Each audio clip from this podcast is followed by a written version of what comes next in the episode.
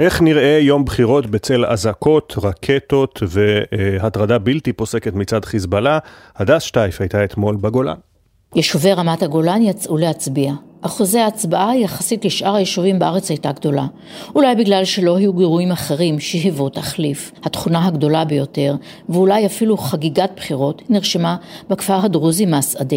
מסביר עורך הדין ספדי. זה פעם ראשונה שמתקיימות בחירות בכפר מסעדה רמת הגולן, כי מבחינת החוק שאפשר את הבחירות, זו פעם שנייה, אבל uh, בפעם הקודמת זה נכשל כי היה לחץ מהשכם וזה לא הצליח. עורך הדין פאיד ספדי, אחד המועמדים, מחדד.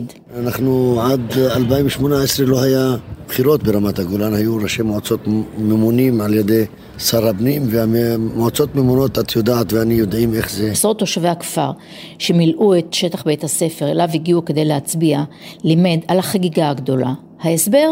התושבים עצמם. יהיה לו מול העיניים שלו, גם הילדים שלנו, גם החינוך שלנו, יש הרבה דברים, יש מלא דברים שצריך לעבוד פה בכפר הזה.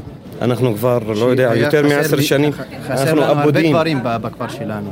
ואנחנו צריכים מישהו ש... מישהו לדפוק לו על הדלת, בואו. גם בעין קיניה, בוקעתה ומג'ד אל-שמס יצאו התושבים להצביע, אבל היו גם כאלה שלא. כמו איוב ממגדל שמס. אחד מהתנאים שהם אה, את המעמד של אה, רשות המועצה זה צריך שיהיה לו את האזרחות ואני אין לי אזרחות אז מי שיש לו אזרחות שילך להצביע ואלה שיש להם אזרחות ברמת הגולן זה בין 15 ל-18 אחוז. אני לא יודע איך בן אדם כזה הוא יכול לעמוד ממול שאר האנשים. השכנות, אביטל, אודם ועוד יישובים הגיעו להצביע, אבל לא מעט מהם היו מעדיפים שהבחירות תידחנה.